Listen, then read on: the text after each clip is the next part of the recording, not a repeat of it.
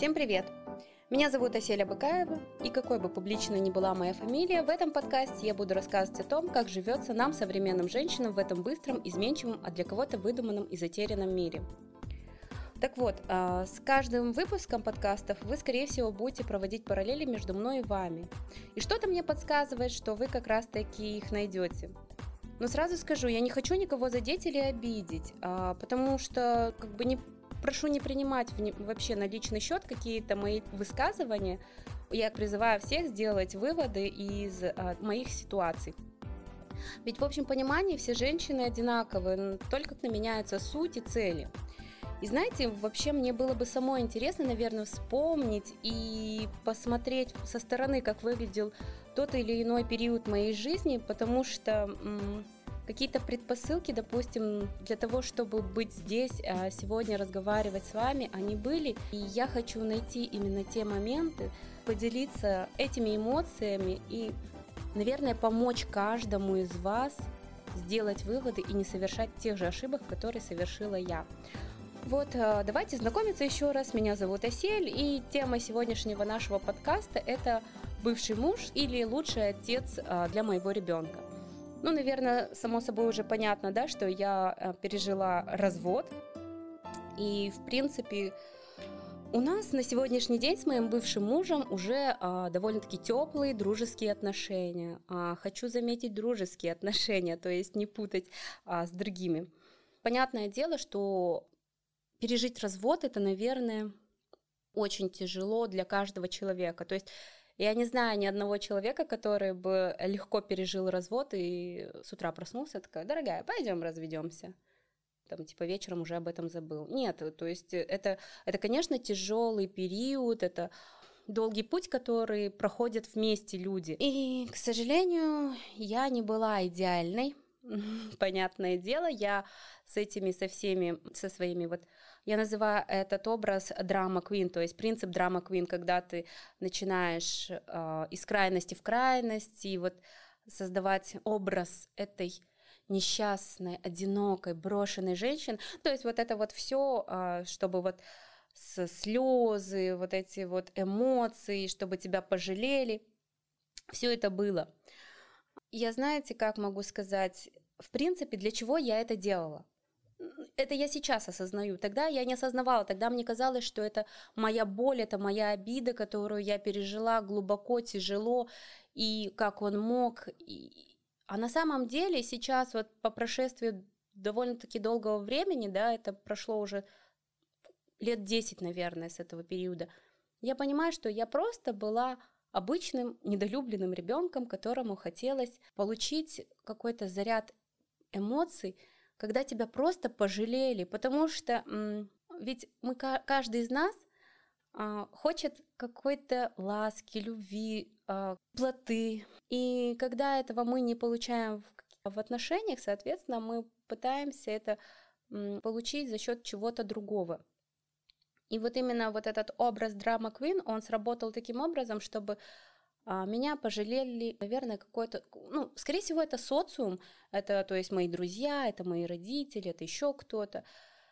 И, в принципе, вот высказывание в адрес бывшего супруга тоже, это все, это все было.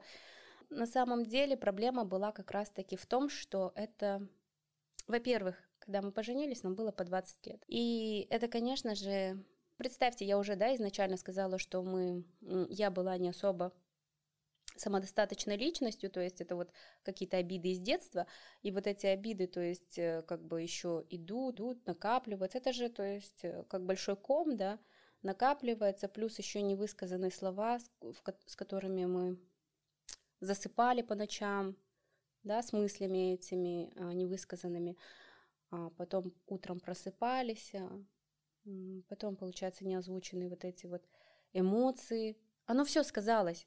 Поэтому я, конечно же, всегда говорю, что в новых отношениях я стараюсь максимально доносить свою мысль. Это неправильно. Это правильно говорить то, что ты думаешь, то, что тебе не нравится, то, что эм, создает тебе дискомфорт. И это не связано с тем, что ты должен обидеть этими словами другого человека. Нет, никогда не ставьте целью обидеть кого-то, потому что это, ну, показывает вашу слабость и уязвимость. Основная цель это то, чтобы сделать себе комфортно. Ну и понятное дело, если вы в отношениях, вы с супругом, то само собой нужно помогать друг другу. То есть ваши слова, они э, как бы могут способствовать развитию ваших отношений.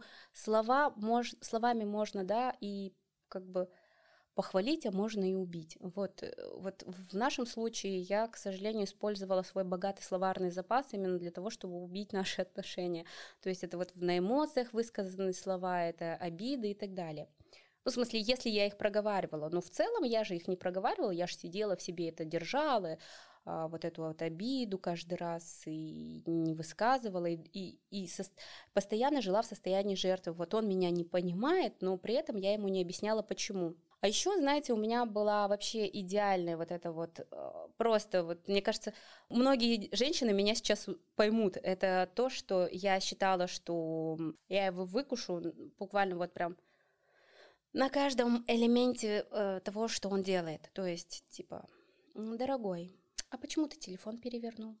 А кто тебе звонил только что? А почему ты так поздно пришел с работы? Что-то от тебя так странно пахнет. Вот это вот подсознательное внушение того, что ты э, можешь мне изменить.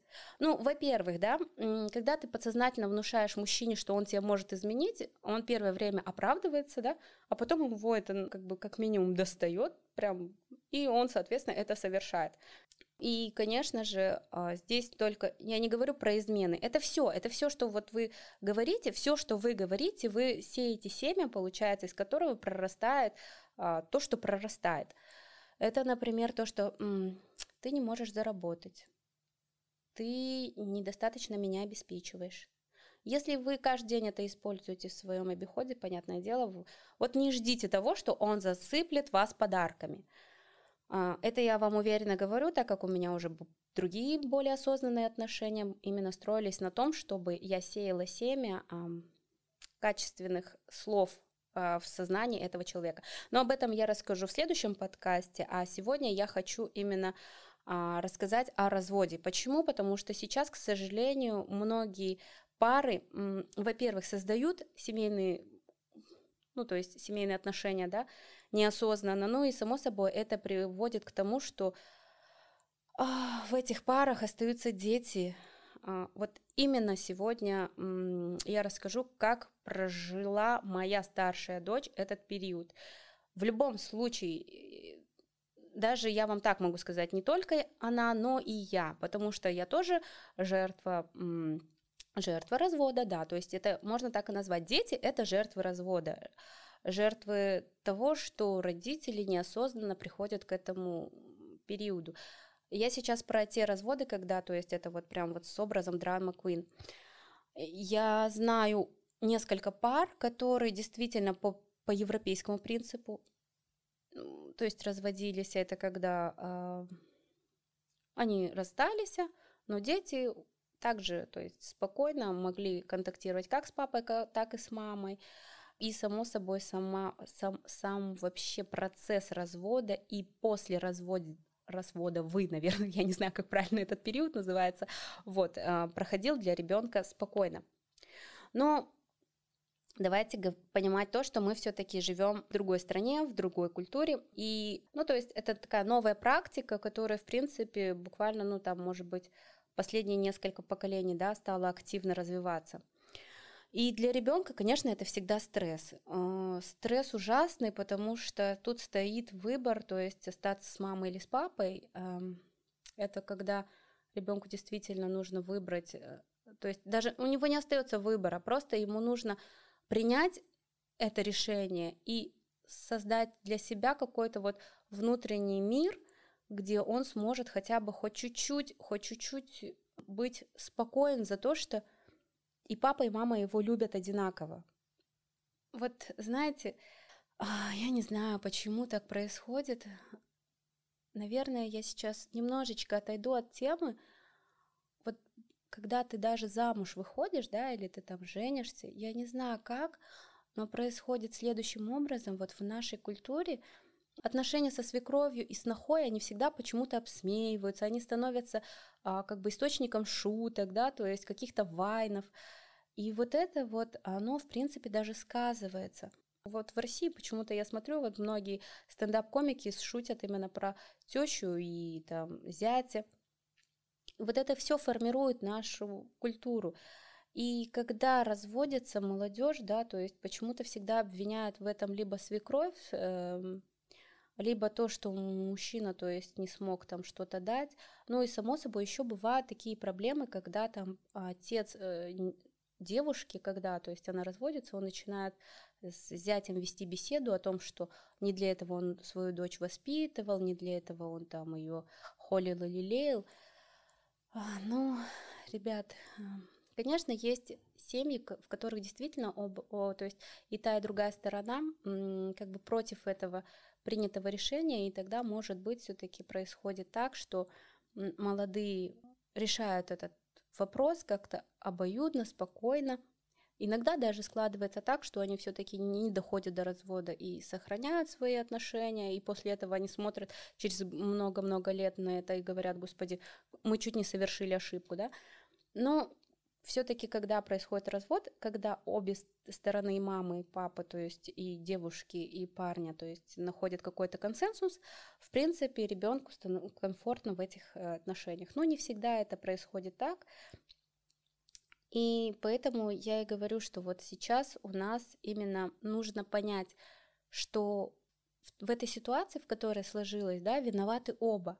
Нельзя защищать здесь мужчину, потому что вот жена там не готовит, да, а там, допустим, женщине говорить о том, что он подлец, потому что он мне там изменил. То есть виноваты оба, но вы должны понимать, что вы родители, э, и вы несете ответственность за это маленькое существо. То есть э, вот вспомните себя в детстве, как вам было страшно, даже элементарно, когда вы оставались в садике, вот практически всех детей забирали родители, а вы оставались последним. И вы, ну, мне кажется, каждый ребенок, наверное, я надеюсь, что, может, кто-то и не переживал такой период, но вот я помню, я прям хорошо помню, такой был страх того, что тебя родители забудут в садике. И вот представьте теперь, что а, родители развелись, и у ребенка остается этот страх, что, может быть, в один прекрасный день папа или мама, то есть не появится в твоей жизни. И вот э, тут, э, получается, нужно защитить именно а, вот этого ребенка, чтобы, если вы, конечно же, готовы быть осознанным родителем и создать вообще гармоничную личность. Вообще, в принципе, каждая молодая пара, которая вступает осознанно в брак, я сейчас не говорю про те моменты, когда, то есть они в силу каких-то определенных обстоятельств, допустим, там беременность или еще что-то, вступили в брак. Но в любом случае, даже когда это происходит, вы же на предыдущие действия идете осознанно, да, вам нравится, вы импонируете друг другу, да, то есть у вас какие-то свидание, и вы о чем-то разговариваете, да, и после этого у вас появляются дети. То есть вы же берете на себя ответственность за этого ребенка. Так почему, когда вы разводитесь, вы переходите в состояние с этого ребенка, да, но при этом не принимаете во внимание его потребности? Вот я, например, была из той категории родителей. И тогда я, получается, давайте вот, наверное, расскажу такую историю, когда я а, была, получается, в состоянии развода, то есть предразводовый такой период, я поехала к маме. Поехала к маме и сказала, все, я не могу больше, мам, забирай меня оттуда. Мама один-два дня посидела, посмотрела, говорит, ладно, хорошо. Ну, как бы видит, что я прям вот полностью вот все не готова идти на компромисс. Потом, понятное дело, звонит мой муж и говорит, типа, я хочу увидеть ребенка. Ну, и я, конечно же, такая, ну, я же драма Куин. Я начала такая, нет, ни в коем разе, ни, ни за что, я, ты такой нехороший, а я тут такая жертва. Мне мама, конечно, быстренько вставила, прям хорошо вставила, потому что как бы она уже к этому времени человек, который тоже прошел период развода, как бы она мне ставила и говорит, тебе было приятно? Тебе уже тогда было достаточно немало лет. Тебе было приятно? Я говорю, нет. Он говорит, а представь теперь ребенку, которому всего лишь там год, как бы ей нужен отец, тем более это девочка. Вообще каждой девочке нужен отец. Да, в принципе, так же, как и мальчику. Это вообще безоговорочно. А, поэтому она сказала, засунь свою обиду, знаешь куда? И вот теперь, э, если ты сейчас не, не дашь ребенка как бы отцу, да, с ним, то есть поконтактировать. Я, я сама возьму этого ребенка и отвезу туда. Ну, после этого, в принципе, моя драма Квин быстро прошла. А, и еще, а, я помню хорошо, мама мне сказала, «А, вообще, дорогая моя, ты знаешь, что обида – это основа онкозаболеваний? Я говорю, в смысле? Он говорит, обида – это а, всегда хуже для тебя. То есть, если ты обижаешься на жизнь, на людей, на кого-то еще, ты, ты внутри себя создаешь маленький очаг вот этого онкозаболевания. Поэтому живи по принципу а, «я ни на кого не обижаюсь, я всех люблю». Я думала, что это лицемерие на самом деле, честно. Я долгое время считала, что вообще, как я могу любить всех? Это же капец, меня люди раздражали, это лицемерие. Но нет, оказывается, есть такая практика. То есть потом я стала долго изучать и поняла, что, оказывается, есть такая практика, когда ты можно внушить своему подсознанию все что угодно. В общем, вот так вот.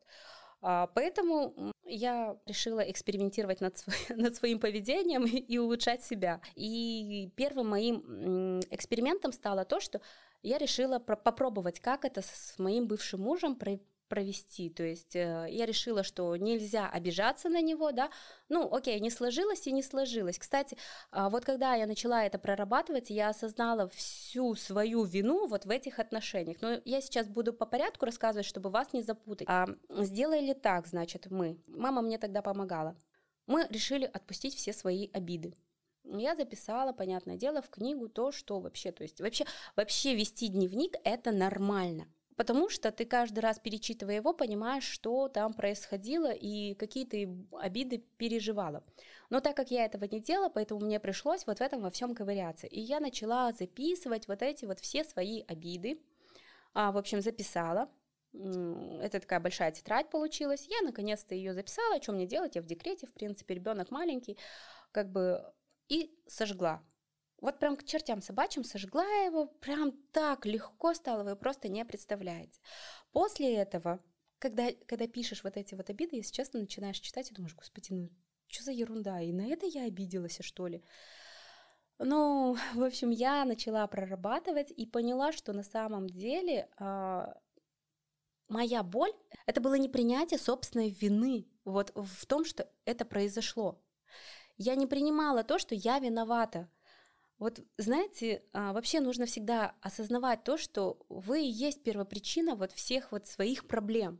Смотрите, даже мой муж, вообще у меня, честно, мой бывший муж, он прям очень мудрый мужчина, я его ценю за это, я даже до сих пор с ним периодически советуюсь в каких-то вещах. Он всегда говорил, когда мы ругались, он говорит, Асель, не бывает одного виноватого, понимаешь? То есть всегда виноваты оба. Ну, тогда я этого не принимала, я этого не осознавала, и, конечно же, я э, как бы старалась, то есть всю вину скинуть на него. Ну, как бы так легче живется, если честно. Мы же все люди, и, соответственно, мы любим, э, когда кто-то берет на себя ответственность или вину. Вот, и, конечно же, когда я уже поняла, что первоисточник причины всех моих проблем являюсь я сама, я тогда стала работать следующим образом, ну, чтобы вот отпустить эту боль уже, которая во мне есть. То есть это, знаете, как не то чтобы обида, а такие моменты, которые немножечко тебя еще вот там глуби, в глубине души, там, твое эго, может быть, где-то вот порушили, знаете. В общем, так, давайте откровенно говорить. Я своему мужу а, подсознательно внушала все время, что он мне может изменить. Рано или поздно это ему надоело, и он это сделал. И эта обида сидела где-то очень глубоко, даже после того, как я сожгла эту тетрадь, мне это не помогло. Что я делаю дальше? А, я делаю следующее, то есть беру тетрадь опять-таки и прям вот беру и записываю вот каждый, каждый счастливый момент, с которым мы, в котором мы с ним проживали. Это были, ну, это были реально классные дни, когда я действительно безумно там была счастлива, когда когда у нас, ну вот элементарно, я там записала такой день, прям фо- распечатала фотографию нашу вместе. У меня, кстати, там такие ужасные красные волосы были, прям отвратительный цвет волос, но я такая счастливая была. И это даже на фотографии видно было. Мы уехали, получается, в Каркаролинск с ним, а, то есть там на природу, я не помню, какая-то зона отдыха. И вот там вот у нас, получается, мы зачали нашего первенца. Это был действительно такой а, запоминающийся период, это несколько дней, да, но я их навсегда запомнила. И вот эти моменты я записывала в тетрадь. А, вы знаете, когда я каждый раз на него обижалась, психовала, когда я я не идеальная. Я не идеальная, даже бывало то, что я неправильно вела себя. А, вот даже в таких моментах, когда я говорила при своем ребенке, да, допустим, с подружками разговаривала, и такие вот слова типа, ой, ведет себя как ее отец, или там типа такая же медлительная, как свекровь, а, или вот не убирает вот такая же поросенок, как ее отец. Ну, то есть вообще, знаете, нельзя ребенку никакие, никакие вообще по отношению к ребенку и к его отцу, то есть негативных вещей внушать. Вы таким образом подсознательно внушаете ребенку, что он плохой, потому что вы говорите о его отце в плохом ключе, соответственно, если он похож на а, отца или там на мать, ну, я, кстати, мужчина, вы тоже, вы, вы не идеальны, вот, вот честное слово, у вас тоже такое бывает, я прям, просто я очень часто общаюсь э, с друзьями, у которых, видите ли, наверное, 2000-й, да, такое 90-е, это был какой-то бум, да, разводов, я не знаю, у нас просто вообще прям сумасшедший дом начался с этими разводами, и многие друзья, да, допустим, рассказывают, то есть они там с сыном не могут найти общий язык, или с дочерью, или еще что-то, и когда они рассказывают, они даже не осоз... неосознанно начинают вот э, говорить вот такие вот вещи, как типа, да она, блин, там говорит словами своей матери, да, или там, вот она его воспитывает как мамсика, или там, типа, он похож на тесте там вот своим поведением, ну, Ребят, это ваш ребенок. Вы понимаете, вы безумно любили друг друга в какое-то время. Вы хотели в вашем чаде видеть те же черты лица, поведения и так далее, то есть а, любимого человека. Так за, за что вы его вините, если это было ваше совместное, вот, получается, произведение искусства?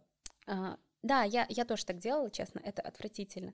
Я очень сильно виню себя, наверное, где-то подсознательно, ну, даже не подсознательно, я где-то, да, винила себя долгое время за то, что я так говорила, ну, потом у нас, конечно, был долгий разговор с дочерью, а, в принципе, вы знаете, ей уже на сегодняшний день 13, и мы с ней часто разговариваем по этому поводу.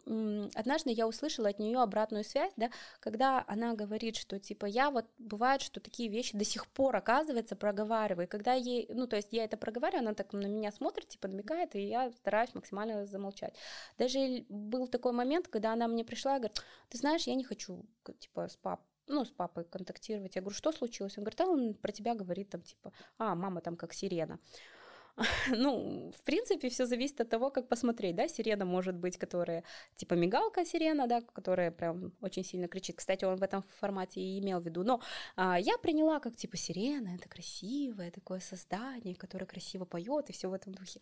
Поэтому, м- честно, отпустила, проработала а, спокойно, отношусь к, к любым. Ну, мы с ним всегда так любили друг друга подкалывать.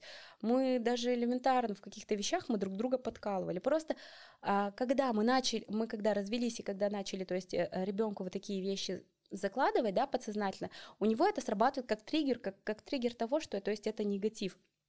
А, поэтому мы сели, объяснили, что это не так. Так вот, а, я, к сожалению, немножечко отклонилась от темы. А, как это получилось у меня, да, после вот этого вот драма Queen, слез, соплей и так далее.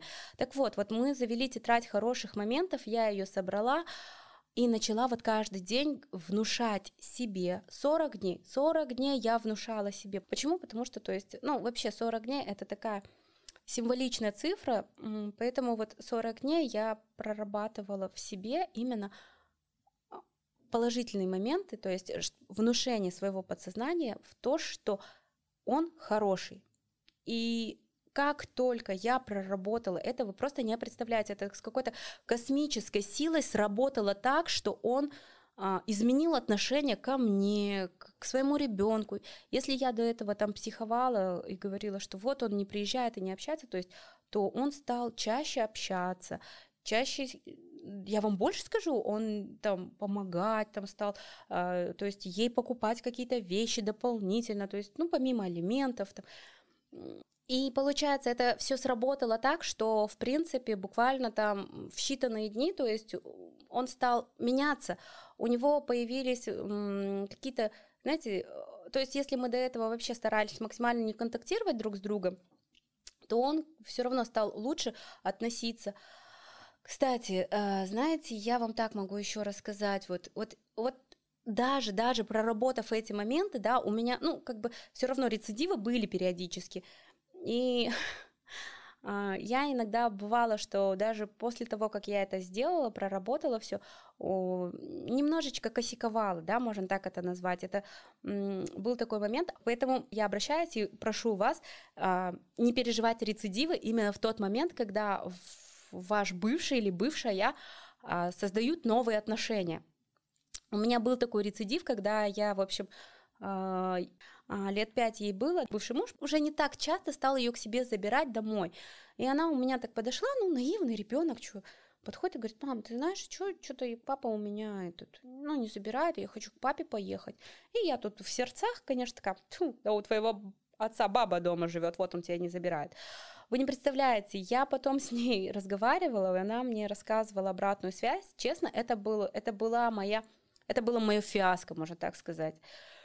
Мне пришлось по новой просто прорабатывать, опять это все внушать, опять говорить о том, что он, он, ну, он в принципе мужчина, да, извините меня, мы уже больше как бы четырех лет не живем вместе, так какого лешего я, я вообще вот это имею чувство собственности по отношению к нему.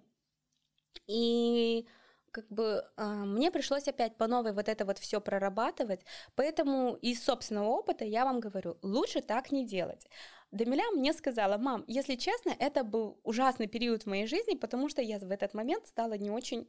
Я, во-первых, она возненавидела а, женщину, с которой он живет, а, благо она мудрая девочка и, в принципе, смогла найти все-таки контакт с Дамилей, то есть с моей дочерью. А вообще, в целом, это было, это было фиаско, и мне пришлось по-новому вообще, то есть прорабатывать себя и выстраивать отношения с ребенком. Ой, господи, отношения с ребенком это вообще это отдельная тема, наверное. Я о ней тоже расскажу, но у меня складывается в последнее время осознание того, что, наверное, поколение вот именно Z — это вот такие будущие спонсоры психологов, я их так называю, потому что у нас ну, у женщин происходит, у мужчин, в принципе, ну, зачастую женщин, у нас получается из крайности в крайность. Либо мы все время там их заучиваем, да, то есть там, я не знаю, от, отправляем вот чем только не заниматься, там и танцами, и рисованием, и крестиком вышивать, и там на карате, и шахматы или еще что-то. Ну, или, само собой, внушаем им комплексы. Вот про комплексы, про отношения матерей с дочерьми, про отношения матерей с а, сыновьями, там, об этом я расскажу немножечко позже, потому что тоже это проживала. А, и, но я к чему хотела все-таки а, логическое заключение данного подкаста сказать о том, что хорошие отношения вообще со всеми, чтобы были, это, наверное, нужно отпустить все свои проблемы. Знаете, а, я придерживаюсь сейчас такого мнения, что вся глобальность ваших проблем, вот, вот катастрофическая, понимаете, вот это вот вселенского масштаба проблема, это только в вашей голове. На самом деле а, другим вообще все равно, что происходит у вас, с вами, то есть именно вчера, сегодня. А, вот эти вот наши яд пола, джортымбаллары, это все, это все в вашей голове, потому что, ну, к примеру, вот я переживала за какие-то банальные вещи, но не переживала за то, как будет чувствовать себя мой родной ребенок. И эта проблема, наверное, не только моя. Я это рассказываю не потому, что я типа умнее. Нет, я такая же обычная женщина, как и все. Просто у меня очень много подруг, знакомых, которые действительно обращались с этими проблемами и говорили, а что же скажут окружающие? Ребят, ну, окружающие не строят ваш мир. Ваш мир — это ваша жизнь, ваша, ваша семья, ваши родные, а, ваш дом, ваш уют, ваш комфорт, вот ваш мир. Нельзя задумываться о том, что не так часто и не, не дарит вам столько радости, как улыбка вашего ребенка, встреча с друзьями, я не знаю, какие-то элементарные, банальные вещи, там, выезд на природу с родными, любимыми людьми. И вы знаете, а, когда я разговариваю со своими подружками, которые вот действительно пережили развод, а, то есть вот этот период, процесс, они мне рассказывают о том, что, ну, ты знаешь, я считаю, что твоя теория неправильная, то есть э, у меня вот муж подлец и мерзавец, а он бросил меня, когда там ребенку было год, и вот, э, то есть он не общается с ребенком, а ты вот мне сейчас об этом говоришь. Ну да, девочки, а как он будет с вами общаться? Ну давайте вот серьезно, как общаться с женщиной, которая о нем говорит, что он подлец-мерзавец? Вот если обратить внимание, вернуться обратно в подкаст, э, в начало подкаста, да, то я сказала о том, что многие вообще, да, женщины, когда или мужчины строят отношения, они в юном возрасте это делают. Они любят друг друга, они а, вот в этой эйфории находятся, но потом через какое-то время они говорят о том, что эти люди негативны. Так может быть на самом деле вы друг друга вы создаете негатив друг другу, и от этого у вас как раз-таки происходят проблемы. Понимаете, у меня есть такая одна пословица, э, мне ее рассказали, это не моя, не авторская, то есть это, получается, я ее слямзила у кого-кого. Это говорится, это даже в формате анекдота, а, то есть когда тебе э, муж ударил по лицу, то может быть проблема в муже, да, когда второй муж ударил по лицу, то это может быть, конечно же, проблема в муже, да, но все-таки стоит задуматься. И когда твой муж ударил тебя третий раз по лицу, то может быть проблема не в муже, а как раз-таки в этом самом лице, вот, и я это рассказываю к тому, что если вы говорите о том, что ваш мужчина подлец-мерзавец, а что он такой вот нехороший, и это же еще и внушаете вашему ребенку, а где гарантия того, что вы в новые отношения это не понесете с собой? И поэтому я все-таки а, призываю всех перед тем, как вступать в новые отношения, да, проработать именно вот эти обиды, а, вот эти вот моменты, которые вас триггерят, то есть внутри. Потому что, знаете как, вот я, например, жила с отчимом, а, и даже, даже я, когда развелась, я все-таки, вот у меня был подсознательный страх того, что я не хочу, чтобы другой мужчина, например, мог поругать моего ребенка. Ну, были у меня отношения, да, мы, то есть и мы, когда жили вместе, где-то даже вот элементарно набрала там планшет Дамиля, да, допустим, а, берет планшет, бежит там, и вот мужчина, с которым мы жили, да, он начинает там говорить, типа, Дамиля, а почему ты без спроса? Меня это начинает коробить изнутри, потому что мне кажется, как будто он он, он, ему жалко. Нет, девочки, ему не жалко. Просто он приучает ее к, ну, как бы к, элементарным, э, к элементарному этикету. Но для меня это срабатывало как триггер того, что, блин, он, значит, он, он ее не любит.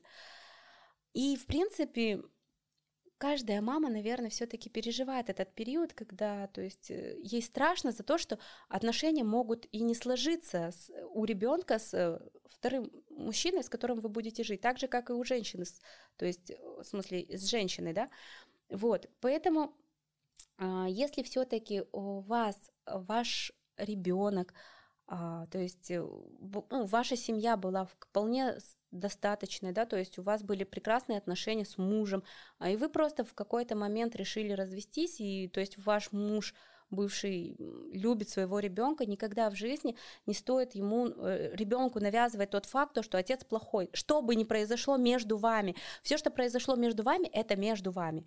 Не навязывайте эти страхи э, своему ребенку.